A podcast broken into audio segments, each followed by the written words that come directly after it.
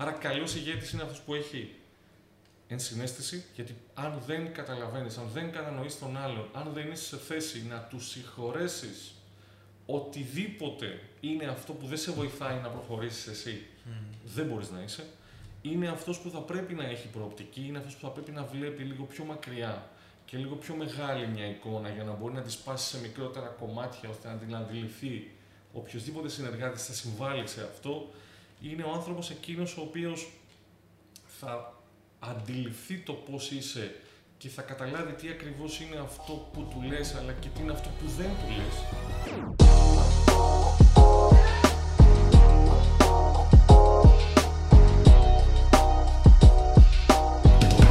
Φτάσαμε στο επεισόδιο μας 10, το 10 το καλό.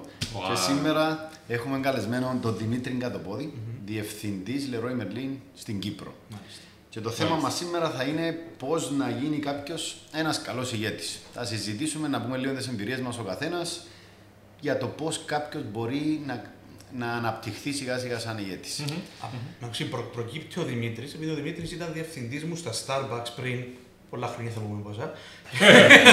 okay, Σκεφτώντας πίσω ποιος ηγέτης έτσι με επηρέασε πάω πάντα στον, στον Δημήτρη για τους λόγους που θα, που θα πούμε σήμερα. Ναι. Άρα, Δημήτρη, νομίζω να μας πεις έτσι λίγο για σένα, γενικά, ό,τι, ό,τι θέλεις πες. Πολύ ωραία. Πολύ ωραία. Καταρχήν, σας ευχαριστώ πάρα, πάρα πολύ. Και, και ως 10 καλό, αλλά και ως γενικότερος παρουσία εδώ, θεωρώ ότι είναι πολύ, πολύ σημαντική για μένα. Και είναι πολύ σημαντική για μένα γιατί είναι πάρα πολύ όμορφο να αναγνωρίζει την επιρροή που είχε σε κάποιον άνθρωπο, ένα συνεργάτη σου, και να σε καλεί σε ένα τόσο σημαντικό θέμα. Άρα με μεγάλη μεγάλη χαρά που είμαι εδώ. Ε, να πω για μένα, να πω ότι είμαι Ελλαδίτης, είμαι στην Κύπρο από το 1994, άρα αρκετά χρόνια εδώ, έχω δηλαδή βιώσει και νιώσει την Κύπρο σε πολλά στάδια της και στη μεταξέλιξή της από το 1994 μέχρι και σήμερα. Ε, αν υποθέσουμε ότι η πρώτη μου ουσιαστικά επαφή με τα διαβάσματα ήταν να έχω ένα πτυχίο λογιστή το οποίο ποτέ δεν ασχολήθηκα μαζί του, ποτέ δεν ένιωσα λογιστής ουσιαστικά στη ζωή μου. Ξεκίνησα να ασχολούμαι και όπως ο Ανδρέας είπε, πολύ, πολύ, πολύ πώς να το πω, ασχολήθηκα ουσιαστικά με τον άνθρωπο. Μου άρεσε πάρα, πάρα πολύ να έρχομαι σε επαφή μαζί του, να έχω επαφή με τον άνθρωπο, να εξυπηρετώ έναν άνθρωπο, να χαμογελούσε έναν άνθρωπο. Και αυτό με οδήγησε πολύ πολύ εύκολα στο να δουλεύω σε καφέ, εστιατόρια, που είχε άμεση επαφή και πολύ πολύ επικοινωνία. Αυτό ήταν αυτό που μου άρεσε να κάνω. Όταν συνειδητοποίησα αυτό, ήρθα και πρόσθεσα ουσιαστικά στο ότι, OK, okay, καλός είναι ο καφές, καλή είναι η επικοινωνία, καλή είναι η κουβέντα και η ανταλλαγή απόψεων, αλλά ίσως πρέπει να δομήσω λίγο περισσότερο το επιχειρηματικό μου ουσιαστικά επίπεδο. Άρα πήγα και έκανα ένα MBA για να μπορώ να έχω μια πληρέστερη εικόνα α, του τι ακριβώς κάνει μια εταιρεία εκτός από το να μιλάει ο Δημήτρης με τον Γιάννη, με τον Αντρέα και οτιδήποτε άλλο. Α, και ήταν πάρα πάρα πολύ καλό. Στην πορεία συνειδητοποίησα ακόμη περισσότερο ότι όσο πιο καλά δομήσω την επαφή και την επικοινωνία αυτή που κάνω, κάνοντας ένα μάστερ στο ανθρώπινο δυναμικό και στην εταιρική ουσιαστικά κουλτούρα, θα με βοηθήσει ακόμη περισσότερο να δομηθώ εγώ, ώστε να μπορώ να δομήσω και την επικοινωνία μου, αλλά και τον άνθρωπο που έχω απέναντί μου ανά πάσα στιγμή. Είναι πολύ ενδιαφέρον το ότι συνειδητά είπες: Έχω αυτόν το κενο mm-hmm, να κάνω mm-hmm, αυτού του είδους εκπαίδευση και συνέχισες. Mm-hmm. σε τρίτο μεταπτυχιακό ή έμεινες μέχρι το. Όχι, αλλά μπορώ να, σου, μπορώ να μοιραστώ μαζί σας ότι ψάχνω πολύ πολύ έντονα αυτή την περίοδο να κάνω κάτι που έχει να κάνει με στρατηγική. Ναι. Όχι το να πάω να κάνω ένα course στην, ξέρω, στη στρατηγική ή κάτι τέτοιο, αλλά του να μπορέσω να δουλέψω με ένα coach πολύ κοντά, coach πάλι ο οποίος θα είναι on the job practice η στρατηγική, για να μπορώ να δουλέψω το συγκεκριμένο κομμάτι το οποίο θεωρώ και αυτό εξαιρετικά ενδιαφέρον. Νομίζω ότι ο Δημητρή το, το καρό το παράδειγμα στα μεταπτυχία είναι ότι έκανε μεταπτυχιακό αφού είχε, είχε εμπειρία στη mm-hmm. δουλειά. Ναι. Δηλαδή, το που λέμε πάντα ότι είναι πολύ καλύτερο να έχεις 3, 4, 5, 6 χρόνια εμπειρία σε δουλειά και μετά να κάνεις μεταπτυχιακό επειδή κέρδισε εσύ mm-hmm. σε αντίθεση με κάποιον που βγαίνει φρέσκος από ένα, προ, ένα προπτυχιακό α, πτυχίο γενικά, mm-hmm. που ε, δεν, δεν έχει κάτι να μπορέσει να αντιστοιχίσει για να παράξει ουσιαστική γνώση. Έχεις απόλυτο δίκιο. Ήταν συνειδητή η απόφαση για μένα. Ναι. Ήταν απλά τέλειωσα το πτυχίο, πρέπει να κάνω ένα πτυχιακό, να κάνω ακόμα ένα μεταπτυχιακό. Ήταν έχω αυτόν το κενό και προσπαθώ να το καλύψω. Ναι, όχι, όχι. Ε, αυτό που ένιωσα ότι με βοήθησε πάρα, πάρα πολύ ήταν το γεγονός ότι όταν έκανα το MBA, όταν έκανα δηλαδή το μεταπτυχιακό το συγκεκριμένο, ήρθε και έδωσε η θεωρία συγκροτημένη σκέψη στην εμπειρία μου.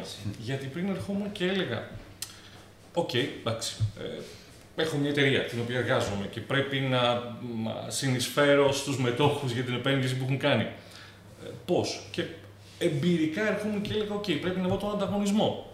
Ή πρέπει να δω, OK, okay, τι είναι αυτό που έχει καλύτερο αυτό από μένα, πού υστερώ εγώ, τι είναι αυτό που πρέπει να κάνω για να μπορώ να εκμεταλλευτώ ευκαιρίες που πιθανόν να υπάρχουν ή πού υστερώ και πού μπορεί να είναι αυτό απειλή από μένα. Μετά κάποιος ήρθε και μου είπε ότι αυτό που εσύ Δημήτρη σκεφτόσουν για την δυνατότητα, ευκαιρία, απειλή. Κάποιος άλλος το λέει SWOT analysis ναι. και είναι αυτό ακριβώς το πράγμα ναι. που εσύ απλά δεν έχεις ακούσει ναι. ποτέ στη ζωή σου. Και ήταν τόσο όμορφο γιατί έβαζε σε κουτάκια το τι εγώ είχα ως εμπειρία. Θα, θέλω έτσι να σου πω λίγο γιατί σε βλέπω καλόν ηγέτη και να μου πεις από πού προέρχεται mm-hmm. το πράγμα.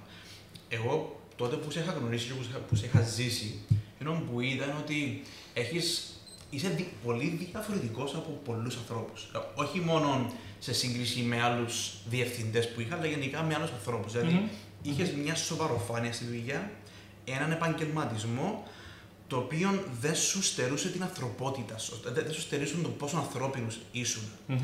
Um, και εμένα πάντα με ξάφνιζε το πράγμα και φεύγοντα πάντα είχα σε σαν παράδειγμα του πώ καταφέρνει ο άνθρωπο να συνδυάσει όλα τα πράγματα. Από, από, από πού προέρχεται του συνδυασμό, το οποίο όχι μόνο εγώ σαν Ανδρέα, οποιοδήποτε σε ζήσαμε. Και με τα παιδιά που είμαστε τότε, ήταν και ο Τάσο. Ναι. τότε, πολλά παιδιά ακόμα έχουμε μια, μια καλή σχέση και πάντα όλοι αναρωτιόμαστε από πού προέρχεται; πού προέρχεται; Αν υποθέσουμε, αν, μάλλον θεωρήσουμε ότι αυτό το πράγμα είναι ηγεσία ναι. και αν αυτό είναι ο Δημήτρης ή είναι ένας ηγέτης ο οποίος είναι ξέρω εγώ, αποδεκτός ή σεβαστός από τους συνεργάτες του, θεωρώ ότι έχει να κάνει με το ότι ο Δημήτρης έχει επιλέξει να κάνει αυτό το πράγμα. Okay. Και τι εννοώ με αυτό; Εννοώ ότι το να, το να, το να ηγήσει, αν θέλεις, ανθρώπων, ναι. το να ηγήσει ουσιαστικά μιας ομάδας, είναι κάτι το οποίο πρέπει να επιλέξεις πολύ συνειδητά. Τι σημαίνει για μένα αυτό, Σημαίνει ότι, ότι θα πρέπει να αναλαμβάνεις την ευθύνη στο πρόβλημα και θα πρέπει, αν όχι να δίνεις όλο τον μπράβο στους συνεργάτες σου, να μοιράζεσαι τον μπράβο με τους συνεργάτες σου. Αυτό πρέπει να έχει πολύ προσωπικό ουσιαστικά ε, μάλλον αυτός σου δημιουργεί, αν θες, μια προσωπικά ένα θέμα το ότι το καλό το μοιράζομαι και το πρόβλημα το παίρνω όλο πάνω μου για να mm. μπορέσω να συνεχίσω να ενθαρρύνω τους συνεργάτες μου να δοκιμάσουν και να κάνουν πράγματα. Γιατί εκεί που νιώθεις από τη μία ότι κάτι δεν έχει πάει καλά και αυτό που δεν έχει πάει καλά είναι αυτό που πιθανόν εσένα να σου δημιουργήσει ένα θέμα στη μετέπειτα ουσιαστικά εξέλιξή σου, στην εταιρεία ή στο προσωπικό επίπεδο, είναι εκεί που πρέπει να πεις ok, δεν πρέπει να μαλώσω κάποιον τώρα, δεν πρέπει ναι. να φωνάξω αν θέλει σε κάποιον του γιατί δεν έκανε αυτό που θα έπρεπε να έχει γίνει, αλλά θα πρέπει να πω να του πεις δεν πειράζει γιατριά μου, ναι. δεν πειράζει Γιάννη μου, συνέχισε και είμαι σίγουρος ότι αφού πληρήσεις τις προϋποθέσεις θα το ναι. καταφέρεις. Άρα πήρες συνειδητά αυτή την αποφάση. Γιατί πήρες συνειδητά αυτή την αποφάση. Γιατί είναι πάρα πολύ όμορφο όταν νιώθεις ότι Α πούμε, είναι πάρα πολύ όμορφο αυτό που νιώθω αυτή τη στιγμή. Είναι πάρα πολύ όμορφο το να μιλάω σε ανθρώπους οι οποίοι έχουν μια εικόνα για μένα την οποία δεν την άκουσαν από κάποιον, αλλά τη βιωσαν και τη μοιράζονται με κάποιον άλλο. Okay.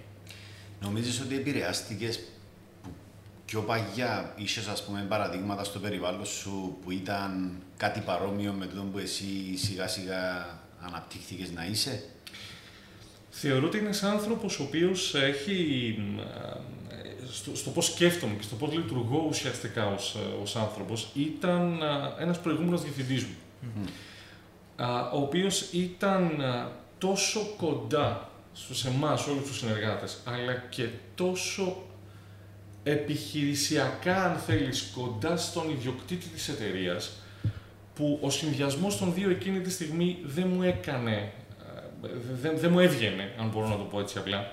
Τι σημαίνει αυτό, σημαίνει ότι ενώ προσπαθούσε από τη μία να είναι τόσο κοντά σε εμάς, στο να μας καταλάβει, να, μας, να, να κατανοήσει, να μας εκπαιδεύσει, να μας κουτσάρει, να μας βοηθήσει ουσιαστικά ενθαρρύνοντά μας να κάνουμε πράγματα, από την άλλη ε, έκανε πράγματα τα οποία πιθανόν εμάς να μας δημιουργούσαν ουσιαστικά ερωτηματικά του μα για ποιο λόγο συμπεριφέρεται έτσι.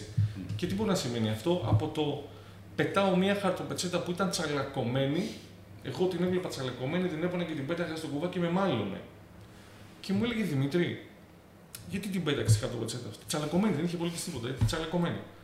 Και του έλεγα, ε, ε, ναι, μου λέει, αλλά πώς είμαστε εδώ πέρα μέσα; Ξέρω εγώ, 40 άτομα. Φαντάσου κάθε ένας από εμάς θα πετάει δύο χαρτοβατσέτες την ημέρα επί 365 μέρες. Είναι ακόμη ένας συνεργάτης δίπλα σου που θα σε βοηθήσει για τέσσερις μέρες. Τον χρειάζεσαι, τον χρειάζομαι αφού δεν. OK. Okay. Άρα, αν μπορείς την επόμενη φορά, απλά ίσιωσε τη χαρτοπετσέτα και άσε στη θέση της. Δεν έχει πρόβλημα και με έβαζε στη διαδικασία του να σκεφτώ ότι κοίταξε να δεις, για μένα ήταν απλά μια μικρή χαρτοπετσέτα, αν αυτό το δεις σε πολύ μεγαλύτερη εικόνα, είναι κάτι πολύ μεγαλύτερο από αυτό που εγώ εκείνη τη στιγμή στο μικρό μου μυαλό ή στο μικρό μου κόσμο έβλεπα. Αυτό είναι ένα, πώς το λένε, μια μεγαλύτερη εικόνα. Είναι κάτι το οποίο ένας άνθρωπος μπορεί να δει και αν σου το μεταφέρει σωστά, εξηγώντας σου τους λόγους που πρέπει να γίνει, το γιατί ναι. δηλαδή, μπορεί να σε κάνει να διαφοροποιήσεις τρόπο ζωής. Και θεωρώ ότι αυτός ο άνθρωπος από τέτοιου μικρά παραδείγματα έκανε μένα ναι. να διαφοροποιήσω τον τρόπο σκέψης μου. Αμέσως μετά τον άνθρωπο πήγα στα Starbucks. Δες όμως το domino effect. Mm-hmm. Είχε, είχε γίνει αυτό σε σένα. Σε μένα θυμάμαι μια φορά που το έχω γραμμένο στο κινητό, uh, ότι πέρασα από κάπου και υπήρχε χαρτί χαμέ, mm-hmm. χάμα. Mm-hmm. Και πέρασα και δεν το έπιασα.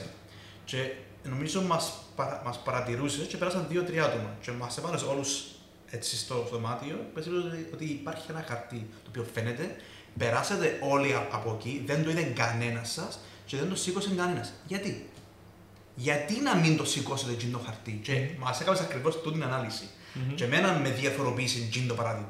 Mm-hmm. Άρα εντούτοις τα μικρά, μικρά παραδείγματα που είναι μικρά, αλλά in the scope. Ας πούμε, αν, αν πας από ένα τρίτο μάτι και δεις την εταιρεία σαν σύνολο, αυτό βοηθά πολλά το να βλέπεις αυτά τα μικρά μικρά.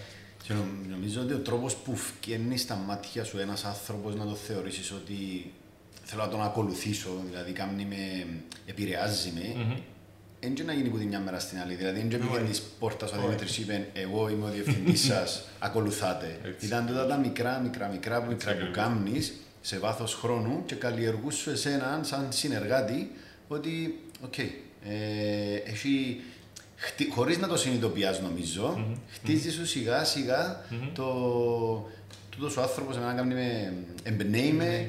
και λαμβάνω υπόψη το τι μου λέει συνειδητά, όχι γιατί το φοβούμαι, όχι γιατί έχω κάτι να κερδίσω ας πούμε οικονομικό όφελος. Και εν τούτα τα μικρά μικρά που Μένα, εγώ πιάστηκα από το πρώτο το κομμάτι που είπες Δημήτρη ότι πρέπει να επιλέξεις συνειδητά να είσαι mm. σε εκείνη τη θέση. Σίγουρα. Και νομίζω ότι Σίγουρα η πλειοψηφία δεν αντιλαμβάνεται τι σημαίνει να είμαι σε μια διευθυντική θέση. Mm-hmm. Δηλαδή, αν ρωτήσουμε τον οποιοδήποτε τι σημαίνει να είσαι διευθυντής, παραπάνω λεφτά, ναι. παραπάνω ε, ε, καλύτερο γραφείο, που δυστυχώς είναι τα τελευταία του. Δηλαδή, δεν έπρεπε καν να είναι. Ε, το πρώτο πράγμα είναι να με νοιάζει για τον άλλον που έχω απέναντι μου και να είμαι διατεθειμένος, όπως είπες και εσύ, να έρθω σε δεύτερη μοίρα εγώ. Mm-hmm. Και επειδή η πλειοψηφία δεν τα αντιλαμβάνεται το πράγμα, μπαίνει σε θέσεις και λειτουργά με το πρέπει να πιω καλύτερο μισθό, πρέπει να εγώ να λαλώ και να κάνετε. Ε, πρέπει να υπάρξει νομίζω έτσι λίγο ναι. η καλύτερη αντίληψη του τούτη θέση εν άλλα πράγματα ναι. που συνεπάγεται. Ας και... από την εμπειρία σου, ποια είναι τα θετικά και ποια είναι τα αρνητικά του να είναι κάποιος ηγέτης; Τι ακριβώς εννοείς όμως με αυτό, ναι. τι, τι ναι, ε, για ε, τον ηγέτη, ποια ναι, είναι τα θετικά και ποια είναι τα, τα αρνητικά; Ναι, ναι, Δηλαδή, είναι, όταν είναι επιλογή για κάποιον να γίνει ηγέτης, mm-hmm. αυτό, αυτό, που λέει ο Γιάννης ότι νομίζουν ότι απλά είναι τα θετικά. Άρα, έλα, πες μας λίγο τα θετικά και τα αρνητικά του Πολύ να είσαι ηγέτης. Πολύ ωραία. Θετικά ήδη έχει αναφέρει ναι. κάποια. Ξέρω εγώ, είναι πιθανόν μπορεί να είναι ένα καλύτερο γραφείο, ένας καλύτερος μισθός από πριν. Όλα αυτά είναι σίγουρα αυτά που όλοι θεωρούν ότι υπάρχουν και είναι εκεί και είναι αυτονόητα για κάποιον ο οποίος έχει μια διευθυντική θέση. Αυτή που πιθανόν να μην έχει τη δυνατότητα κάποιος να αντιληφθεί είναι το πόσο χρόνο εγώ χρειάζεται να αφιερώσω για να μπορώ να είμαι και να ηγούμε μια συγκεκριμένης εταιρείας, μιας συγκεκριμένης ομάδας, γιατί είναι πάρα, πάρα πολύ βασικό ένας ηγέτης αυτό που να πρέπει να κάνει είναι όλοι ξέρουμε τι κάνουμε. Α ναι. υποθέσουμε ότι έχω μια κοπέλα, μια συνεργάτη στα ταμεία, η οποία ξέρει ότι αυτή τη στιγμή εγώ χτυπάω ταμείο. Ναι. Το γνωρίζει. Το πώς το κάνει είναι ναι, με ανοίγω το σιρτάρι, δίνω χρήματα, παίρνω χρήματα, παίρνω το προϊόν. Άρα το τι κάνω και το πώς το κάνω είναι συνήθως δύο πράγματα που όλοι γνωρίζουν. Το γιατί είναι αυτό που πολλοί κόσμος δεν μπορεί να καταλάβει και το γιατί δεν είναι το κέρδος. Το ναι. κέρδος είναι, πώς να το πω, το κέρδος είναι ουσιαστικά κάτι το οποίο είναι επίρρεια, είναι επακόλουθο των πράξεων όλων που συμβαίνουν. Αποτέλεσμα. Αλλά του γιατί το κάνεις αυτό το πράγμα, τι είναι αυτό που θέλεις να κάνεις; Ναι. Μοιραζόμουν τώρα με τους συναδέλφους στον κορονοϊό. Στον κορονοϊό αποδείχτηκε, αποδείχτηκε πάρα πολύ περίτρανα το ότι συντελούμε πάρα πάρα πολύ ως Leroy Merlin στην καθημερινότητα ανθρώπων. Και τι σημαίνει αυτό, σημαίνει ότι είμαστε μέσα στις άμεσες προτεραιότητές του για να μπορεί να νιώθει καλά. Το σπίτι του δηλαδή είναι κάτι πάρα πολύ βασικό γι' αυτό και εμείς συνεισφέρουμε, βοηθάμε στο να εμπνευστεί, στο να δημιουργήσει, να νιώσει όμορφο, να νιώσει ασφαλής, όλο αυτό το κομμάτι για τον κάθε άνθρωπο που μπαίνει, είτε δεν έχει επιλέξει να μπει σε εμάς, αλλά σε κάποιον άλλον άνθρωπο. Ναι. Αυτό το γιατί είναι αυτό που θα πρέπει να μοιραστείς με τον κόσμο σου. Για να το κάνεις αυτό όμως, δεν είναι απλά του, OK, χτύπα 3 και 2 ίσον 5, που αυτό είναι η πράξη που θα πρέπει να γίνει. Είναι το να πας πολύ πιο πίσω, πολύ πιο ψηλά και να ξεκινήσεις να μιλάς σε ανθρώπους για το ότι, OK, είσαι εκεί για να χτυπήσεις ταμείο και να εισπράξεις χρήματα, αλλά είσαι ένα πολύ μικρό γρανάζι των πολλών μικρών γραναζιών που δημιουργούν μια εμπειρία και μια ευτυχία και μια ικανοποίηση στον οποιονδήποτε άνθρωπο υπάρχει. Αυτό, επειδή δεν είναι ξεκάθαρο και επειδή δεν είναι απλό να το εξηγήσεις, χρειάζεται πάρα πολύ ενέργεια και πάρα πολύ διάθεση για να το κάνεις. Mm. Χρειάζεται όταν 7 η ώρα το βράδυ είσαι έτοιμος να φύγεις από το γραφείο και περνάς, σε περιμένει η γυναίκα σου και η κόρη στο σπίτι και περνάς από το τμήμα των εργαλείων και σου λέει ο Κώστας Δημήτρη, να σε ρωτήσω κάτι, μπορώ να σου. Και ο Κώστας εκείνη την ώρα έχει την ανάγκη να σου μιλήσει, εσύ θα πρέπει το 7 να το κάνεις κάτι άλλο. Γιατί ένα συνεργάτη του χρειάστηκε εκείνη την ώρα να σου πει αυτό που εκείνος νιώθει ότι είναι σημαντικό. Που μπορεί να το συζητήσεις μετά από τρεις μέρες. Αλλά εκείνη τη στιγμή για αυτόν τον άνθρωπο εσύ είσαι σημαντικός. Και πρέπει να μείνεις να τον ακούσει. Αυτό είναι επιλογή. Και εκεί είναι που πηγαίνει η ισορροπία. Είναι εγώ, εγώ να χαμο... νομίζω σε αυτήν τη συνέντευξη απλά θα χαμογελώ και θα κάνω έτσι. Γιατί αυτά που ακούω, επειδή είναι πράγματα που μας ενδιαφέρουν, mm-hmm. τα μελετούμε, mm-hmm. προσπαθούμε να τα βάλουμε σε πράξη. Δηλαδή το πρώτο πράγμα που είπες ότι είναι πάρα πολλά όμορφος ο τρόπος με τον οποίο μετέφερε στους συνεργάτες σου το γιατί είμαστε εδώ στο Leroy mm-hmm. Δηλαδή το να καταφέρεις να το επικοινωνήσεις το πράγμα είναι πολύ δύσκολο. Με απλό τρόπο που να κάνεις τον άλλον ναι. να πει ναι, είμαι μέρος και εγώ της μηχανής που έχει τον απότερο σκοπό.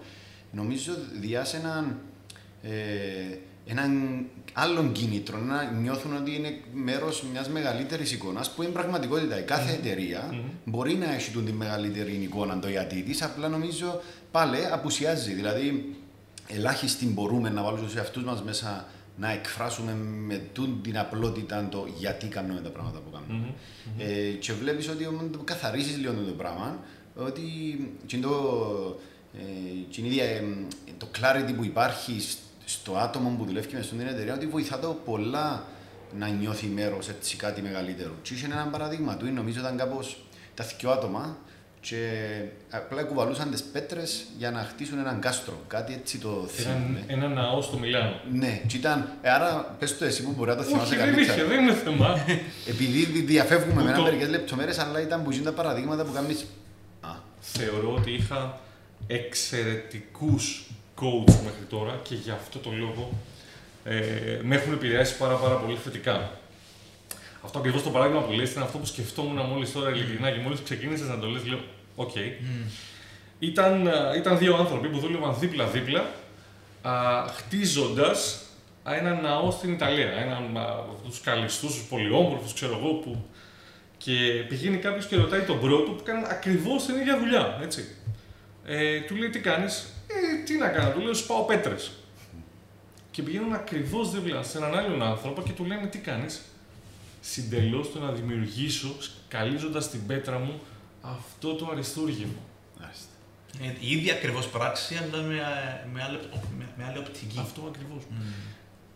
Στον έναν άνθρωπο, κάποιος δεν του εξήγησε τη συνεισφορά του σε αυτό το ναό, Ναι. ή μπορεί να του την εξήγησε άλλο ο άνθρωπος να μην ήταν σε θέση να το αντιληφθεί. Ναι. Γιατί και αυτό συμβαίνει. Και στον άλλον άνθρωπο, είτε κάποιος τον βοήθησε να καταλάβει, είτε απλά από μόνος του μπήκε στη διαδικασία και λέει: Οκ, εγώ επειδή θέλω να κάνω κάτι σημαντικό στη ζωή μου, δεν μου αρέσει να σπάω πέτρες, αλλά μου αρέσει να δημιουργώ Ναι. το αριστούργημα αυτό που σε λίγο ο κόσμος θα βλέπει και θα θαυμάζει. Και όλοι ψάχνουμε Και το, το, ψάχνουμε όλοι το, το, γιατί νομίζω. Ε, και σημαντικό και συνειδητά είτε είσαι διευθυντής είτε είσαι μέρος μιας ομάδας να το ψάξεις, γιατί μόλις το ξεκλειδώσεις τούτο, ε, σκέφτομαι να είσαι στη θέση των δύο ανθρώπων.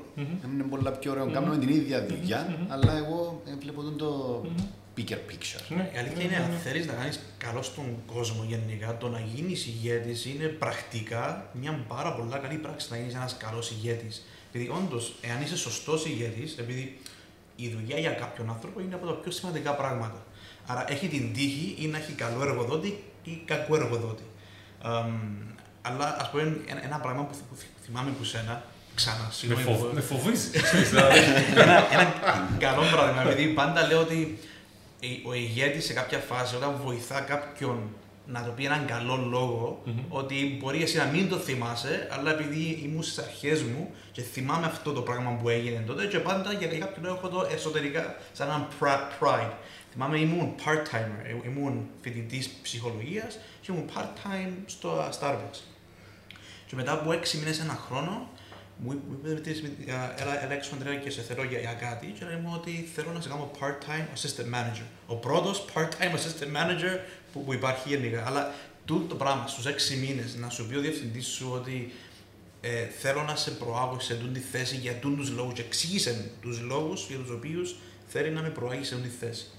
Α, Άρα τούτα μικρά μικρά, όταν είσαι ηγέτης και επηρεάζεις θετικά ανθρώπους, Μμμ. αλήθεια μπορείς να τους αλλάξεις τη ζωή τους. Συ- Συμφωνώ απόλυτα. Εάν για κάποιο λόγο έχεις πολύ συγκεκριμένα, δεν λέω ότι γίνεται πάντα, δεν λέω ότι το κάνω πάντα καλά, Ναι, δεν ναι, ναι, λέω βέβαια. ότι ε, ένας, ε, μάλλον ένας λόγος ο οποίος θεωρώ ότι εξελίσσομαι είναι γιατί κάνω πάρα πολλά λάθη. Ναι. Ξέρεις, Ναι, δηλαδή, ναι. και έρχονται συνεργάτες και μου λένε Δημήτρη, μμ, το καλό είναι ότι έρχονται οι άνθρωποι πίσω και μου Ναι. λένε Δημήτρη, αυτό Ε, σημαίνει όμως ότι τους εκπέμπεις αυτή δεν τη δεν θα έπρεπε άνεση να το έρθει. κάνεις. Ναι, Δημήτρη, ναι. αυτό που το κάνεις. Ναι. Πολλές φορές είμαι παρορμητικό ή πολλές φορές ο ενθουσιασμός μου και το πάθος μου Ναι. είτε του να μεταφέρω ένα μήνυμα, είτε του να μεταφέρω ένα όραμα το οποίο έχω ε, και να το κάνω όραμα της ομάδας, ε, πολλές φορές τρέχω λίγο περισσότερο πιθανόν από ό,τι Ναι. θα έπρεπε. Και αν για κάποιο λόγο με την ομάδα σου είσαι ξεκάθαρος με την έννοια το ότι είσαι δίκαιος και αυτό είσαι α- αληθινός αν θέλεις και ειλικρινής μαζί τους, ώστε να κάτσεις κα- απέναντί σου οποιοδήποτε συνεργάτης και να του πεις ότι okay, ναι, επέλεξα ο Ανδρέας να γίνει σε έξι μήνες part-time manager που δεν είχε ξαναγίνει, Ναι. γιατί θεωρώ ότι ο Ανδρέας, ο μόνος λόγος ο οποίος θα μπορούσε, θα, θα έπρεπε να το στερήσει από το αυτό είναι ο χρόνος. Το ότι απλά σπουδάζει και δεν έχει χρόνο, αλλά πληρεί όλες τις άλλες προϋποθέσεις για να μπορεί να καλύψει τη συγκεκριμένη θέση. Άρα, γιατί να μην ξεπεράσω αυτό που σε ένα manual έγραφε ότι ξέρετε για να αυτό, τότε, εκείνο και να μην πάω να πω ότι okay, αυτός ο άνθρωπος αξίζει τον κόπο να γίνει παράδειγμα προς μίμηση για τους άλλους για το τι είναι αυτό που θέλουμε να αναδείξουμε. Μμ. Και κάπως έτσι γίνονται τα πράγματα. Αλλά, αλλά μετά έτσι ένα κακό παράδειγμα, όχι κακό παράδειγμα, ένα μάθημα είναι όταν έγινα assistant manager, επειδή δεν ήξερα πώς να το διαχειριστώ. Που επειδή ήταν, Μαγική κουβέντα. ήταν φίλοι μου και μετά έπρεπε εγώ να είμαι ο διευθυντής τους, ας πούμε, για, για τη βάρδια. Δυσκολεύτηκα πάρα πολύ να προσαρμοστώ. Μμμ. Στην στην αρχή χάλασα φιλίες. Μμμ. Επειδή δεν, δεν ήξερα τώρα να, να πρέπει να είμαι αυστηρός, πρέπει να. επειδή αν τους δώσω ψινή ότι μπορεί να με φαλιτζέψουν όπως βγάζετε. Ε, και μπήκε, μπήκαν πολλά κλίματα στο νου μου. Νομίζω απέτυχα στην αρχή, αλλά μετά μόλις αντιλήφθηκα και μίλησα με τον κόσμο, νομίζω ότι ξεπέρασα το σιγά σιγά. Αλλά είναι, είναι δύσκολο. Είναι δύσκολο η μετάβαση από συνάδελφος σε προϊστάμενος. Το, το, το μεσαίο επίπεδο είναι το πιο δύσκολο σε Μμμ. μια δουλειά. Τι σημαίνει αυτό; Π- Πάλι το πώς εγώ το αντιλαμβάνομαι, έτσι. εμείς, εγώ, η διοικητική αν θέλεις ομάδα είναι ένα μεγάλο κομμάτι του χρόνου μας είναι του να σκεφτούμε στρατηγική, να σκεφτούμε το πώς θα υλοποιήσουμε και πώς θα μεγαλώσουμε ουσιαστικά την εταιρεία. Η, η πρώτη γραμμή συναδέλφων, αυτοί που είναι εκεί και εξυπηρετούν άμεσα τους πελάτες μας, είναι αυτοί που ξέρουν ότι θα έρθει ο πελάτης μέσα, θα πρέπει να κάνω κάποια βασικά πράγματα για να μπορέσω να τον βοηθήσω, να τον συμβουλέψω να επιλέξει το σωστό προϊόν για τη σωστή ανάγκη την οποία έχει. Ξεκάθαρο και αυτοί τι κάνουν. Αυτοί που δυσκολεύονται γιατί είναι με το ένα πόδι σε μία βάρκα και με το άλλο πόδι στην άλλη βάρκα, είναι αυτοί που λένε από τη μία πρέπει να κάνω λίγο στρατηγική, πρέπει να κάνω λίγο να εκπαιδεύσω τον κόσμο κάτω να μάθει τη δουλειά, πρέπει να μεταφέρω ένα μήνυμα στρατηγικό στους ανθρώπους αυτούς που αυτοί οι άνθρωποι δεν μπορούν να το καταλάβουν στρατηγικά, άρα θα πρέπει να το αναλύσω, άρα θα πρέπει να κάνω το μεταφραστή. Μετά πρέπει να πάρω ένα μήνυμα από εδώ το οποίο, OK, okay, ο Κώστας μου λέει αυτό, αλλά αυτό εννοεί ο Κώστας ή ο Κώστας εννοεί κάτι άλλο που εγώ πρέπει. Άρα είσαι στη μέση και έχει έτσι μόνιμα. Είναι οι άνθρωποι εκείνοι που εγώ πηγαίνω και τους λέω: Παιδιά, πρέπει να πάμε να κάνουμε αυτό. Και είναι οι άνθρωποι εκείνοι που, αν για κάποιο λόγο δεν μεταφέρουν ένα σωστό μήνυμα στη μεγάλη πλειοψηφία των συνεργατών, οι συνεργάτες πιθανόν να θεωρήσουν ότι εγώ ίσως κάτι να μην έχω σκεφτεί καλά ή το ότι έχω πάρει μια λάθος απόφαση. Γιατί, γιατί οι ενδιάμεσοι συνεργάτες που έρχονται καθημερινά σε επαφή με τους συνεργάτες της πρώτης γραμμής δεν κατάλαβαν ή δεν κατάφεραν πάντα να μεταφέρουν ένα σωστό μήνυμα με τον τρόπο που θα έπρεπε. Και το θέμα δεν είναι τι σκέφτομαι εγώ ή τι σκέφτεται η διοικητική ομάδα. Το θέμα είναι τι αντιλαμβάνεται ο άνθρωπος ο οποίος είναι εκεί να εξυπηρετήσει τους πελάτε μας που μπαίνουν μέσα στο κατάστημα. Τους επισκέπτες, γιατί ένας μπαίνει στο κατάστημα και δεν είναι πελάτης, είναι επισκέψεις. Πρέπει εσύ να βρεις τους τρόπους εκείνου να το μετατρέψεις σε πελάτη και μετά να τον κρατήσεις ως πελάτη. Γιατί με όλα αυτά που συμβαίνουν είναι πολύ πολύ ιδιαίτερη αυτή η διαδικασία. η ομάδα τώρα πόσοι είναι στο, σε αριθμό; 141 άτομα. Και ο τρόπος με τον οποίο, επειδή εμένα μια από τις μεγάλες μου απορίες είναι πώς διατηρείς έναν καλό culture, culture έναν... Άλλο να είσαι μια ομάδα 10 άτομα, να είσαι ο Γιάννης, έχω 7-8 άτομα και είναι όλα στο χέρι μου ας πούμε να το πετύχω και άλλο να είναι 140. πώς εσύ στο μυαλό σου έχεις τον τρόπο με τον οποίο ε, εδόμησες ας πούμε την ομάδα για να μπορέσεις να διατηρήσεις τούτη την κουλτούρα που, στην οποία πιστεύεις. Σε αυτό σε βοηθάει πάρα πάρα πολύ και η εταιρεία η οποία είσαι μας. Άρα θεωρώ ότι το περιβάλλον το οποίο εμπλέκει αν θέλεις όλους τους συνεργάτες αυτούς μέσα είναι αυτό που σε βοηθάει να μπορείς να διατηρήσεις μια κουλτούρα η οποία υπάρχει ήδη στον οργανισμό. Τι εννοώ με αυτό πάρα πολύ απλά. Θεωρώ ότι η εταιρεία η οποία εργάζομαι τώρα είναι Leroy Merlin, έτσι. Ε, είναι μια πολύ ανθρωποκεντρική εταιρεία. Mm. Καταρχήν δεν υπάρχει εταιρεία που δεν είναι ανθρωποκεντρική. Να ξεκινήσουμε έτσι. Το θέμα είναι σε, ποιο, σε ποια προτεραιότητα ουσιαστικά βάζει ναι. τον άνθρωπο. Γιατί μια εταιρεία που το βάζει νούμερο 2, κάποια άλλη νούμερο 8. Αν ρωτήσεις και τους δύο διευθυντές, ενδιαφέρεσαι για τους ανθρώπους, ναι, θα σου πει, θα σου πει, όχι, ναι. δεν είναι αδιάφορο για μένα, αλλά το θέμα είναι απλά σε, ποιο, σε ποια κατηγορία του βάζεις τους ανθρώπους αυτούς. Θεωρώ ότι η Leroy Merlin είναι χτισμένη, είναι δομημένη, αν θέλεις, με τέτοιο τρόπο που προσπαθεί να μην υπάρχει ιεραρχία. Και τι εννοώ να μην υπάρχει ιεραρχία, εννοώ ότι το γεγονός ότι στις συνεντεύξεις μέσα έχει δομηθεί, έχει εκπαιδευτεί μια συγκεκριμένη ομάδα συνεργατών που είναι από διευθυντές, από πολιτές, από ταμείες, από αποθηκάριους, από οτιδήποτε τέτοιο και μπορεί να πάω να προσλάβω τον Αντρέα, ο οποίος να είναι α, στην, α, να έχει προσληφθεί στην εξυπηρέτηση πελατών και το interview του Αντρέα να το κάνουν δύο πολιτές. Να το κάνει μίας και ένας πολιτής. Γιατί, γιατί αυτοί θα πρέπει να επιλέξουν ποιον θέλουν να έχουν δίπλα του αύριο. Πιθανόν ο διευθυντής να τον δει, πιθανόν και όχι. Ή μπορεί να τον δει ο διευθυντής μαζί με έναν υπάλληλο. Και όταν εννοώ υπάλληλο, εννοώ τον άνθρωπο εκείνο τον συνεργάτη που αύριο θα χρειαστεί να δουλέψει με τη νέα πρόσληψη. Άρα δίνοντας τους τι υπευθυνότητες επιπλέον στα άτομα που να δουλεύουν μαζί, βοηθάς στο να, να διατηρείται πιο. να μην υπάρχει τούτη ιεραρχία, να νιώθει ας πούμε ότι. Όταν νιώθει ότι εμπλέκεται, όταν νιώθει ότι έχει, ε, έχει say, επιρροή, έχει απόφαση, δηλαδή μπορεί να πάρει μια απόφαση, α, αυτό τον εμπλέκει και τον δεσμεύει, αν θέλεις, ακόμη περίπτωση στην απόφασή του. Ναι. Άρα από τη μία πηγαίνουμε και τους δίνουμε ως Leroy Merlin τη δυνατότητα να συμμετέχουν στις αποφάσεις, αλλά και από την άλλη το accountability, το ότι ok, αυτόν τον άνθρωπο εγώ τον επέλεξα και πρέπει να κάνω ό,τι μπορώ για να πετύχει. Γιατί ήταν μια δική μου επιλογή, την οποία δική μου επιλογή θα πρέπει να τη στηρίξω μέχρι τέλους. Αν έχω κάνει λάθος, OK. Okay. Αν δεν του βγαίνει του ανθρώπου, αν δεν μας βγαίνει εμάς, μια χαρά. Αλλά πρέπει να εμπλακεί μέσα.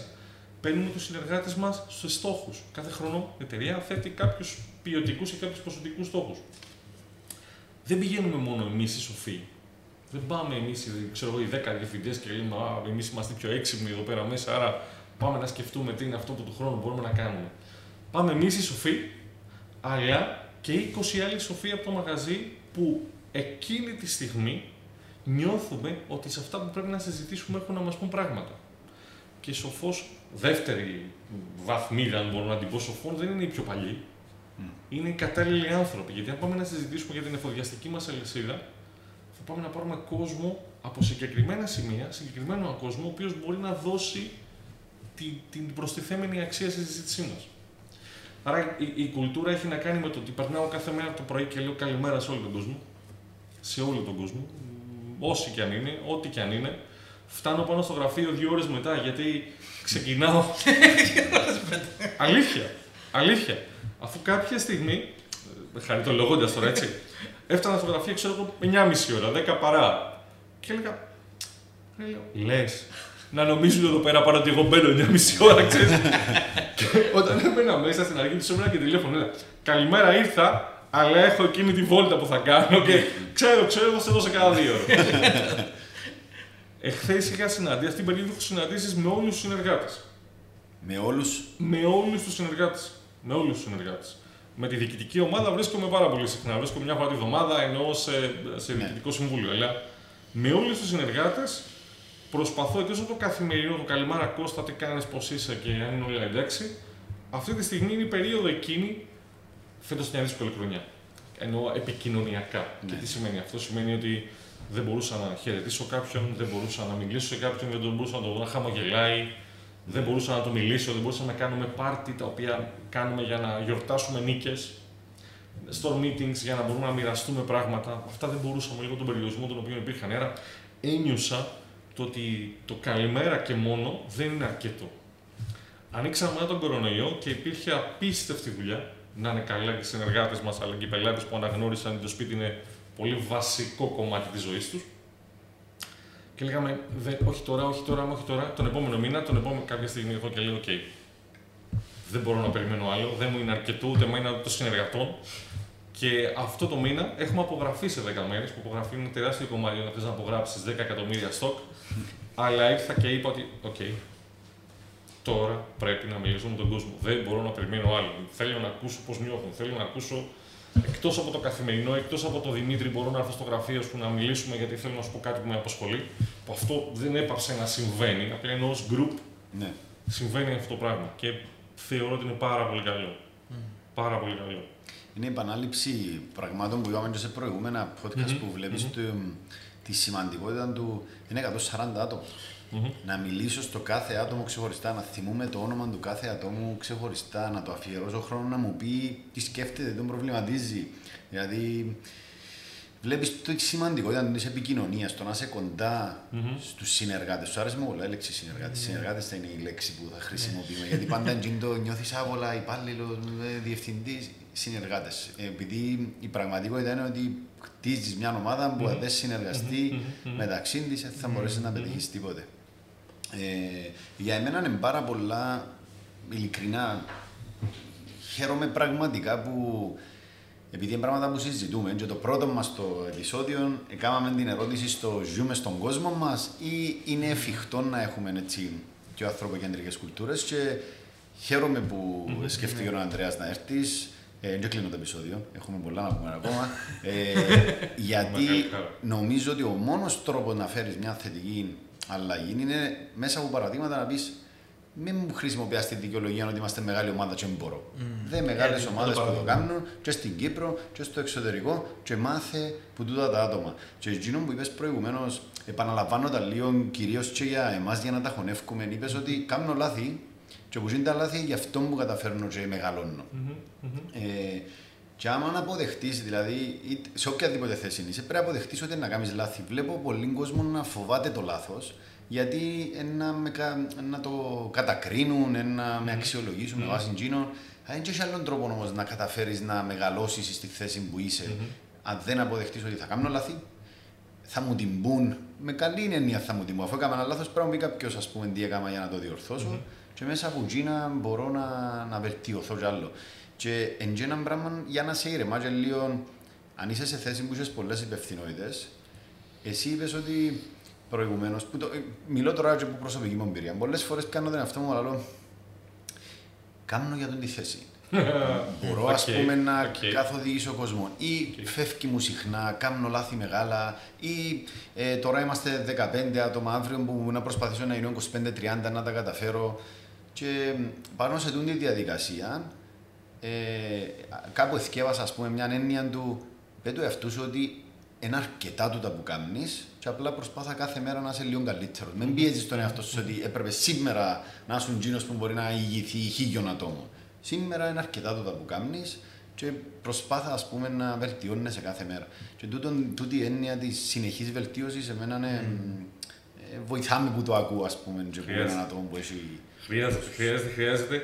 Χρειάζεται γιατί αν για κάποιο λόγο δεν συνειδητοποιήσεις ότι κάνεις λάθη, αν για κάποιο λόγο δεν μπεις στη διαδικασία να αποδεχθείς το λάθος. Γιατί είναι ένα πράγμα το συνειδητοποιώ, είναι ένα πράγμα το αποδέχομαι και είναι ένα πράγμα ξεκινώ να βελτιώνω, να διορθώνω ουσιαστικά τις συμπεριφορές πιθανόν που με έκαναν να κάνω εκείνο το λάθος. Γι' αυτό λέω ότι καθημερινά μαλλώνω τους συνεργάτες μου. Mm. Γιατί τους μαλλώνω όμως, τους μαλλώνω γιατί πιθανόν μαλλώνω πρώτα τον εαυτό μου και ε, πάντα, πάντα θεωρώ ότι μπορούμε να τα κάνουμε καλύτερα. Μπορούμε να βελτιωθούμε. Μπορούμε να. Και το λάθος μου σε αυτό, μέσα και μιλάμε γι' αυτό, είναι το ότι πιθανόν να μην τους αφήνω να πάρουν μια ανάσα.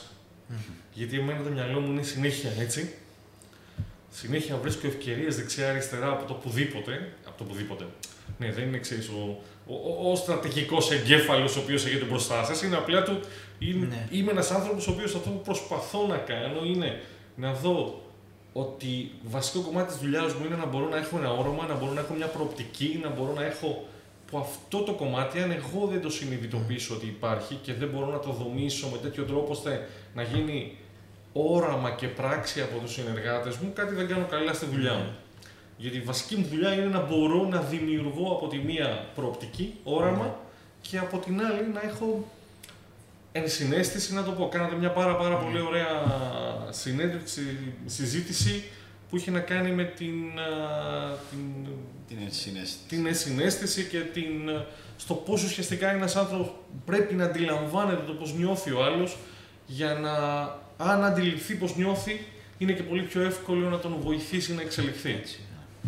Άρα, πολλές φορές το πρόβλημα, αν θέλετε, το οποίο προσπαθώ να διαχειριστώ με τον εαυτό μου είναι του, όχι να βάλω προτεραιότητες, αλλά του να μην πιέζω τους συνεργάτες μου περισσότερο από αυτό που είναι σε θέση να αντέξουν. Γιατί είναι πολύ διαφορετικό εγώ να σκέφτομαι και να πηγαίνω να λέω στο Γιάννη, Γιάννη μου, OK, okay, τι λέει, έχω αυτή την ιδέα, τι θα έλεγες, μπορούμε να κάνουμε κάτι. Και ο Γιάννης θα μου πει: Είναι πάρα πολύ ωραία, Δημήτρη, συμφωνώ πολύ μαζί σου. Τον επόμενο Ιούνιο έχω λίγο χρόνο να το δω το κομμάτι αυτό και εγώ να θεωρώ ότι θα πρέπει να το κάνουμε αύριο το πρωί. Άρα εκεί είναι λίγο, εκεί, εκεί είναι λίγο το πρέπει να το διαχειριστώ. Πάλι όμως νομίζω ότι αν δεν έχει ένας ηγέτης αυτά τα χαρακτηριστικά του συνεχώς να σε σπρώχνει να ξεπεράσεις το όριο σου, ίσως πάμε στο άλλο άκρο του να νιώθει ότι είμαι στάσιμος εδώ. Ναι. Δεν έχω κάποιον να με τραβά να προχωρήσω. Είναι ένα balance. Ε, ναι, αυτό ακριβώς. Ένα, ένα αυτό πράγμα που βλέπω και σε ένα χαρακτηριστικό και στο Γιάννη όμως είναι μια σοβαρότητα στα, στα αγγλικά λέμε assertive. Δηλαδή, είναι κάτι που δεν έχω εγώ. Δηλαδή, ε, μου λείπει το πράγμα να μπορώ να είμαι σοβαρός για αρκετή ώρα mm-hmm. για να μπορέσω να ηγηθώ μιας ομάδας. Mm-hmm. Δεν ξέρω αν πρέπει να το αναπτύξω ή όχι, αλλά είναι ένα χαρακτηριστικό το, το, που το βλέπω και στους δύο σας. Πόσο σημαντικό είναι αυτό και πώς. Α πούμε, μια κύρια ερώτηση μέσα στο podcast που θέλω να κάνω είναι πώς μπορεί κάποιος να γίνει ηγέτης. Άρα κάτι που βλέπω και στους δύο, το οποίο σας διαφοροποιεί που μένα, για, για, για παράδειγμα, είναι αυτό το assertiveness, αυτή η σοβαροφάνεια διάρκεια. Mm-hmm. Okay. το πώς κάποιος μπορεί να γίνει ηγέτης είναι σε πρώτη φάση να το αποφασίσει έτσι. Ναι, ναι, να ναι. το θέλει πραγματικά. Ναι, ναι. Γιατί θεωρώ ότι μπορεί κάποια χαρακτηριστικά σου να υπάρχουν, να, να είναι εκεί. Ναι. Το θέμα είναι να θέλεις.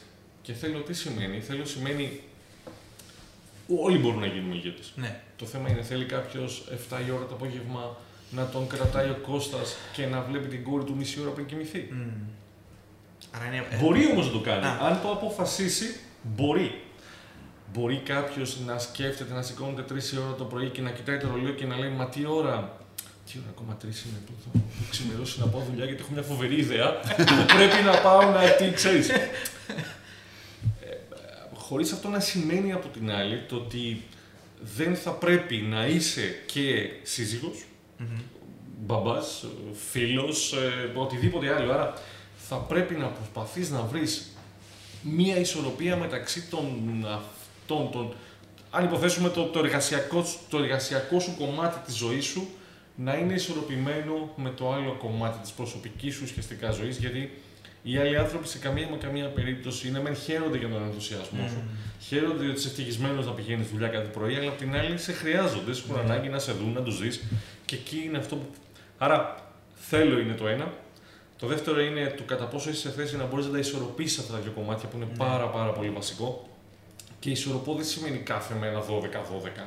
Ναι. Μπορεί αυτή τη μέρα να είναι 24 οικογένεια και την επόμενη μέρα να είναι 12 δουλειά ή να είναι 6 δουλειά. Γιατί όπως πολύ εύκολα μπορώ να δουλέψω πολλές ώρες την ημέρα, μπορώ και πολύ εύκολα να μην δουλέψω καθόλου. Καθόλου όμως. Δηλαδή, την περασμένη εβδομάδα δούλεψα αρκετά. Αυτή τη βδομάδα πηγαίνω την κόρη μου κάθε πρωί στο σχολείο, πηγαίνω δουλειά και το μεσημέρι θα την πάω αγγλικά, χορό, κολύμπι και όλες εκείνες δρα- θα τη διαβάσω εγώ αυτή τη βδομάδα γιατί, γιατί έχω τη δυνατότητα να μπορώ να ανοίγω και να κλείνω ουσιαστικά το χρόνο μου ανάλογα με το που νιώθω ότι χρειάζεται περισσότερο. Άρα καλός ηγέτης είναι αυτός που έχει ενσυναίσθηση, γιατί αν δεν καταλαβαίνεις, αν δεν κατανοείς τον άλλον, αν δεν είσαι σε θέση να του συγχωρέσεις οτιδήποτε είναι αυτό που δεν σε βοηθάει να προχωρήσεις εσύ, δεν μπορείς να είσαι, είναι αυτός που θα πρέπει να έχει προοπτική, είναι αυτός που θα πρέπει να βλέπει λίγο πιο μακριά και λίγο πιο μεγάλη μια εικόνα για να μπορεί να τη σπάσει σε μικρότερα κομμάτια ώστε να την αντιληφθεί οποιοδήποτε συνεργάτης θα συμβάλλει σε αυτό, είναι ο άνθρωπος εκείνος ο οποίος θα αντιληφθεί το πώς είσαι και θα καταλάβει τι ακριβώς είναι αυτό που του λες, αλλά και τι είναι αυτό που δεν του λες, ώστε να μπορεί να δουλέψει σε αυτό που δεν του λες, είτε γιατί δεν μπορείς, είτε γιατί δεν το ξέρεις, είτε γιατί πολλές φορές είναι αυτός που θα χρειαστεί να σε μαλώσει και να σε στεναχωρήσει, γιατί θα πρέπει να είναι μπαμπάς από τη μία και από την άλλη ο άνθρωπος εκείνος ο οποίος θα σε πάρει και θα πρέπει να σε τραβήξει λίγο πιο πάνω. Ενώ ο μπαμπάς πιθανόν εγώ στην κόρη μου πιθανόν να λέω εντάξει δεν πειράζει η Ελισάβετ μου που ε, έγινε αυτό, αλλά απ' την άλλη πρέπει να πάω να πω στην Ελισάβετ, Ελισάβετ μου και μην το ξανακάνεις όμως, σε παρακαλώ. Μμ. Είναι από τη μία του δεν πειράζει, από την άλλη πρέπει να το βελτιώσεις αυτό το κομμάτι γιατί θα σε βοηθήσει να εξελιχθείς. Και ως άνθρωπο και ω συνεργάτη. Είναι πολλά, πολλά μικρά μικρά πράγματα νομίζω. Ναι. που μπο- Ναι. Μια διαδικασία. Τούτα, τούτα που είπε ο Δημήτρης θεωρώ τα, τα βασικά. Δηλαδή να πεις ότι θέλω να είμαι σε αυτή τη θέση και να αντιληφθείς την τεράστια ευθύνη που έχει αυτή η θέση. Γιατί πλέον που τη στιγμή που λέγεσαι ηγέτης υπεύθυνος μιας ομάδας, είσαι υπεύθυνος όχι κάτι αόριστου μηχανών, είσαι υπεύθυνος ανθρώπων. Ναι. Άρα, οτιδήποτε πρόβλημα αν έχει εκείνος ο άνθρωπος, έχει ευθύνη εσύ. Ο- η ανέλυξη εκείνου του ανθρώπου, όπως είπες στο παράδειγμα με την κόρη σου, είναι δική σου ευθύνη. Μμμ. Άμα νιώσεις πόσο, αμ- άμα αντιληφθείς το πόσο μεγάλη είναι τούτη η ευθύνη και είσαι ok με εκείνη την πίεση που θα έχεις κάθε μέρα γιατί είσαι υπεύθυνος για αυτά τα πράγματα. Είσαι, αν αποτύχει τούτο το πράγμα και δεν μπορώ να προσφέρω θέση εργασία στον το άτομο που σήμερα είναι μάμα ενός μωρού σε μια τέτοια περίοδο, είναι τεράστια ευθύνη. Εν και είναι εν πάει καλά η δουλειά, απολύεστε οι πέντε για να βγούμε από την άλλη. Πρέπει να προβλέψεις, όπως είπε ο Δημήτρης, να βλέπεις λίγο μπροστά ότι να έρθει και η ώρα που να πάνε τα πράγματα στραβά και πρέπει να το σηκώσουμε τον το πράγμα για να μην βγούμε στον δρόμο η μισή. Άρα, αν δεν είσαι διατεθειμένος να κάνεις τις δύσκολες συζητήσεις με τον απέναντι σου, αν δεν είσαι διατεθειμένος να κόψεις εσύ που το χρόνο σου, που ίσως που το εισόδημα που φαντάζεσαι ότι θέλεις να πιάσεις σε μια συγκεκριμένη ηλικία, ε, που τα μπόνους, που το αν θα έχεις καλύτερο αυτοκίνητο ή όχι, αν δεν είσαι διατεθειμένος προσωπικά πιστεύω να, να είσαι σε δεύτερη μοίρα, δεν ε, μπορείς να είσαι σε, σε αυτή τη θέση. Και είναι λίγο ναι. οξύμορο. Δηλαδή είμαι υπεύθυνος ομάδας αφού εγώ πρέπει να είμαι ναι. πρώτος. Απλά είναι ε, δεν, δεν, πρέπει να δαιμονοποιούμε την ευθύνη. Δηλαδή, η ευθύνη είναι κάτι βαρετό, αλλά είναι και κάτι το οποίο σου δίνει τε, τεράστιο καλό σε εσένα προσωπικά. Για εμένα είναι άρα, άρα πρέπει να, να, να, μην προωθούμε την ευθύνη σαν κάτι τραγικό. Είναι, είναι κάτι δύσκολο, αλλά το τι παίρνεις πίσω είναι αυτό που παίρνεις πίσω όταν, είναι, είναι, όταν βοηθάς. Βοηθάς κάποιο συνάνθρωπος σου στο ανώτερο επίπεδο. Ξέρεις πώς μπορείς αυτό το πραγματάκι, πώς μπορείς, πώς μπορείς δεν ξέρω, αλλά ε, τι είναι αυτό που θα πρέπει να κάνει ή που κάνουν αυτοί που χειρίζονται καλά ουσιαστικά οι ηγετικές θέσεις. Όταν έχεις ευθύνη, όταν έχεις πολλά πράγματα να διαχειριστείς, είτε πολλά έχεις είτε λίγα έχεις, ό,τι και αν έχεις να διαχειριστείς, σε οποιοδήποτε επίπεδο, σε οποιαδήποτε θέση, αυτό σου δημιουργεί ένα άγχος. Mm. Το, το, το μαγικό πράγμα είναι, το, το, το πιο βοηθητικό πράγμα είναι το πώς μπορείς αυτό το άγχος να το γυρίσεις σε ενθουσιασμό. Τι μπορεί να σημαίνει αυτό; Είμαι αγχωμένος όταν θα πρέπει να διαχειριστώ, θα πρέπει να μιλήσω, να επικοινωνήσω με 150 ανθρώπους που έχουμε στο κατάστημα 140, αλλά αυτό το άγχος μου, λέω όχι δεν είναι άγχος, είναι ενθουσιασμός να μπορώ να μεταφέρω το πάθος μου, να μπορώ να μεταφέρω αυτό που εγώ νιώθω, αυτό που εγώ πιστεύω, αυτό που εγώ βλέπω και να σε βοηθήσω να καταλάβεις το όραμά μου. Άρα δεν αγχώνομαι ή μάλλον προσπαθώ να μην θεωρώ ότι έχω αγχωθεί, αλλά να θεωρώ ότι είμαι πολύ ενθουσιασμένος με το κομμάτι αυτό. Γιατί και θετικά σε μένα λειτουργεί ναι. διαφορετικά. Είναι άλλο πράγμα. Mm. Πιο λίγο νερό. Ναι, ναι. Και είναι άλλο πράγμα του αν, ανυπομονώ να ξεκινήσει γιατί είμαι ενθουσιασμένος να το κάνω. Σήμερα μου να δω και ήμουν ενθουσιασμένος να ξεκινήσει για να μπορώ να πούμε ότι είναι αυτό που να πούμε. Δεν είσαι πλέον, δεν είμαι πλέον υπεύθυνος για πράγματα. Είμαι υπεύθυνος για τους ανθρώπους που κάνουν τα πράγματα. Και αυτή είναι η δουλειά μου. Κάνεις και πράγματα όμως. Κάνω και πράγματα. Okay. Συνεχίζω να μαζεύω το χαρτάκι αν θέλεις. Έμεινε δηλαδή. Συνεχίζω και ήταν πάρα πολύ όμορφο. Όταν ναι. ανοίξαμε το κατάστημα, ε, χρειάστηκε λόγω των μέτρων να δημιουργήσουμε μια συγκεκριμένη γραμμή πελάτων. Εκεί που ναι. είχαμε ουσιαστικά 10 ταμεία, δεν μπορούσαν από τα 10 ταμεία να έχουν από αυτή τη γραμμή. Κάθε ένα. Okay, okay. Ε, και επειδή ήταν πάρα πολύ δύσκολο και ψυχολογικά για τους συνεργάτες στα ταμεία και για τους πελάτες και αρκετή αναμονή ουσιαστικά με τα νέα δεδομένα, στεκόμουν εκεί στη γραμμή και έστελνα τους πελάτες σε κάθε ταμείο, σε κάθε διαθέσιμο ταμείο, με απότερο σκοπό από τη μία να τους λέω καλημέρα, τι κάνετε, πώς είστε, όσο περίμεναν εκεί, ώστε να απαλύνω λιγάκι την αναμονή και την ανασφάλεια και το φόβο και το. Και από την άλλη, να περιορίσω την πίεση στους συνεργάτες των ταμείων για το πόσα άτομα βλέπουν στη γραμμή και για το πόσα άτομα είναι μπροστά τους και για το να φωνάζουν, να αγχώνονται και να κάνουν όλα αυτά τα πράγματα. Ήταν εξαιρετικά. Mm. Ένιωθα πάρα πολύ όμορφα που εκείνη τη στιγμή θεωρούσα ότι αυτό το που θα μπορούσα να κάνω είναι αυτό εκεί. Mm. Δηλαδή, πιο σημαντική θέση για μένα εκείνη τη στιγμή ήταν να στέκομαι εκεί στη γραμμή και να μπορώ να διασφαλίζω όσο γινόταν την ηρεμία και των συνεργατών και των πελατών και των άλλων που με έβλεπαν και έλεγαν Κοιτάξτε, ο Δημήτρη είναι εδώ να μας βοηθήσει. Δεν είναι εξή ναι. κλεισμένος πάνω στο γραφείο που ναι. Στη δύσκολη σκέφτεται ουσιαστικά να. Έτσι, άρα δηλαδή Ξαναλέω, ε, σε καμία μα καμία περίπτωση δεν θέλω να ακουστώ εκείνος ο άνθρωπος ναι. ο οποίος οτιδήποτε και να κουμπίσει, ξέρεις, είναι φανταστικό. οτιδήποτε και να σκεφτεί να κάνει πάρα πολλές φορές στεναχωρώ τους συνεργάτες μου, πάρα ναι. πολλές φορές τους μαλώνω χωρίς να πρέπει, πάρα πολλές φορές το δικό μου άγχος δεν καταφέρω να το κάνω ενθουσιασμό και το μεταφέρω σε ένα συνεργάτη. Πολλές ναι. φορές έτσι. Αλλά και πολλές φορές κάνω όλα αυτά τα οποία αναφέρω και χαίρομαι πάρα πολύ γι' αυτά.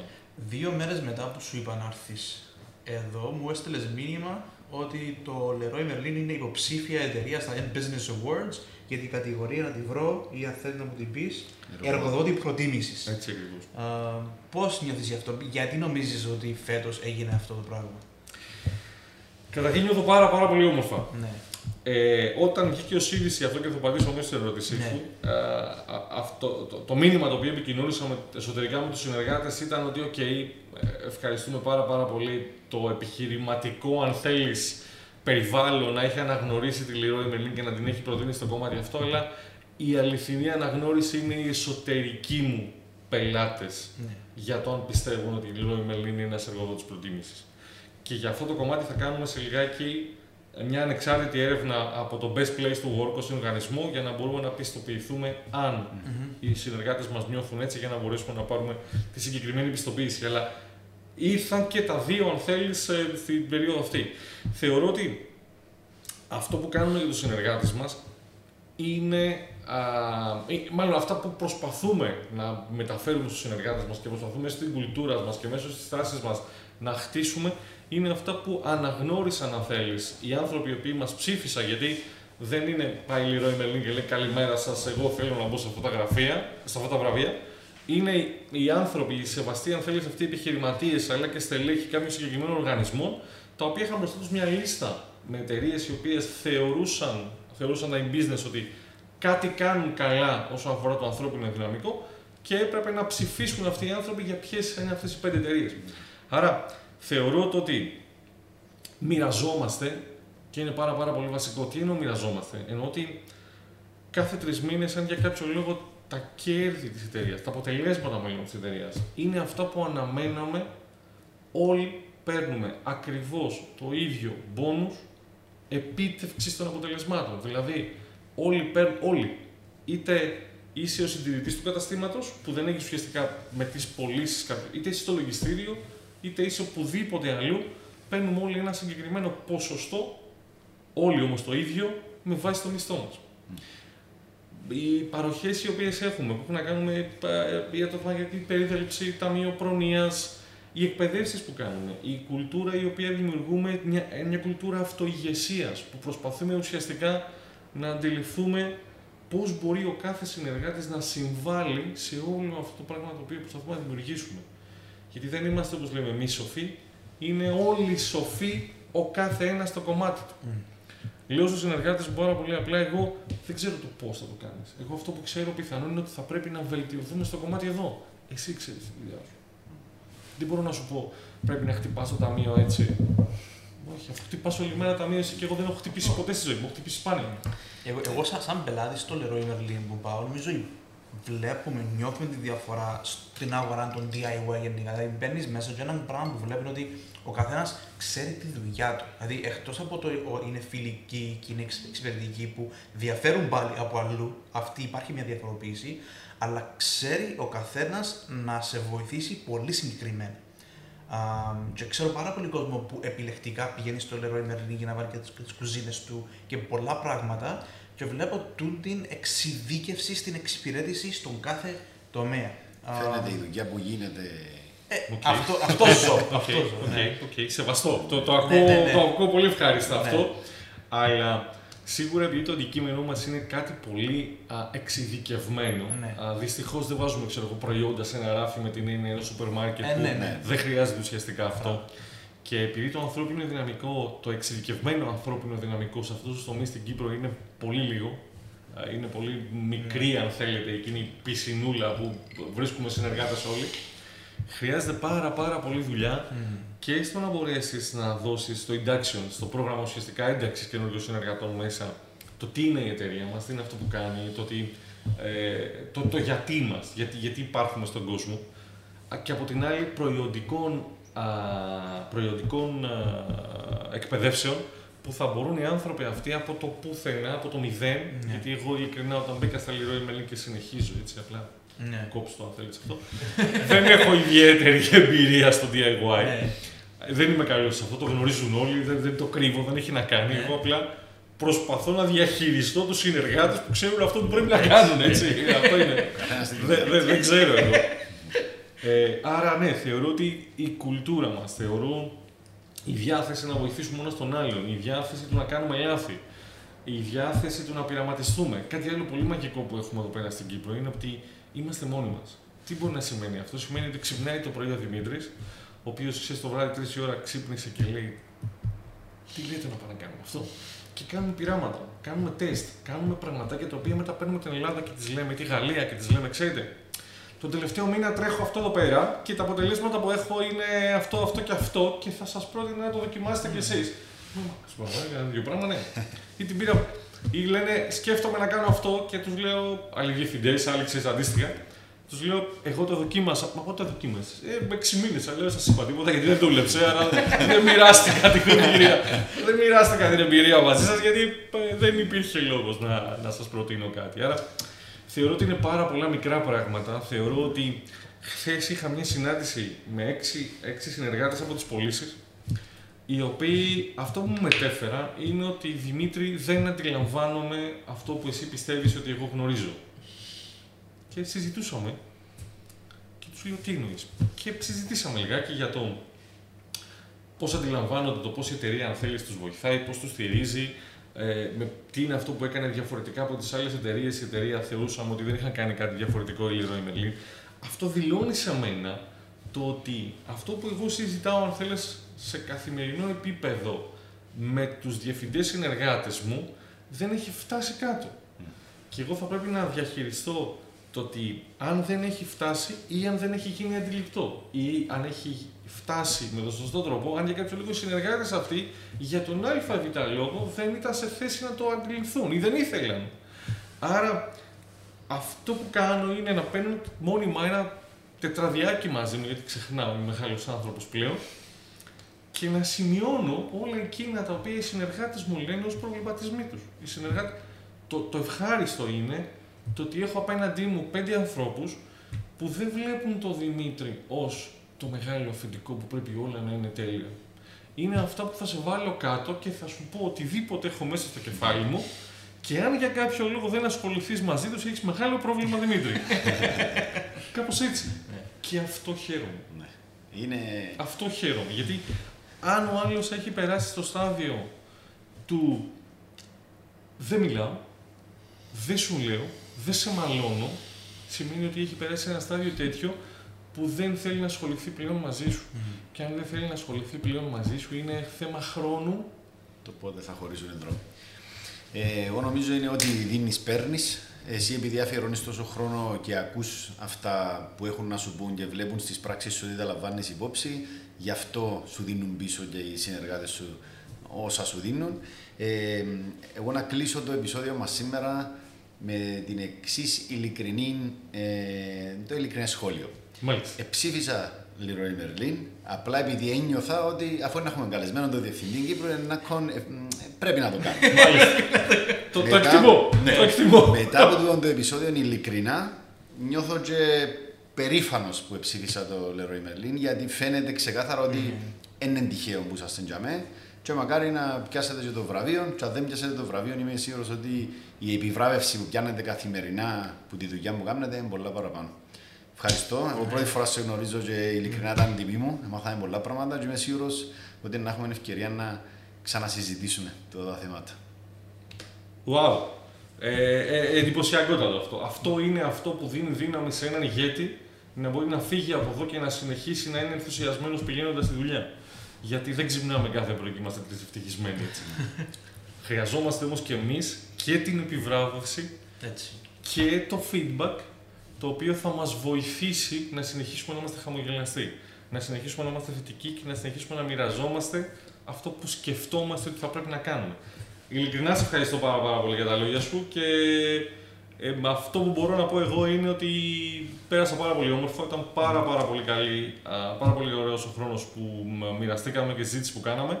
Ευχαριστώ πάρα πολύ τον Αντρέα που είχε την ιδέα αυτή να με καλέσει εδώ πέρα για να μπορέσω να μοιραστώ και εγώ μαζί σας αλλά και με οποιονδήποτε έρθει σε επαφή με αυτό το βίντεο ή με αυτή την, την συζήτηση. Αντρέα μου. Εγώ, εγώ χαίρομαι πάρα πολύ που, που ήρθες, αλήθεια. Κάτι που έλεγα στον, στον Γιάννη πάντα είναι ότι δεν πιστεύω ότι μπορεί κάποιος να διαχειριστεί πάνω από 20 άτομα. Mm. Αλλά έτω που πάλι έχω λάθος. ευχαριστώ πάρα πολύ Δημήτρη που ήρθες. thank you.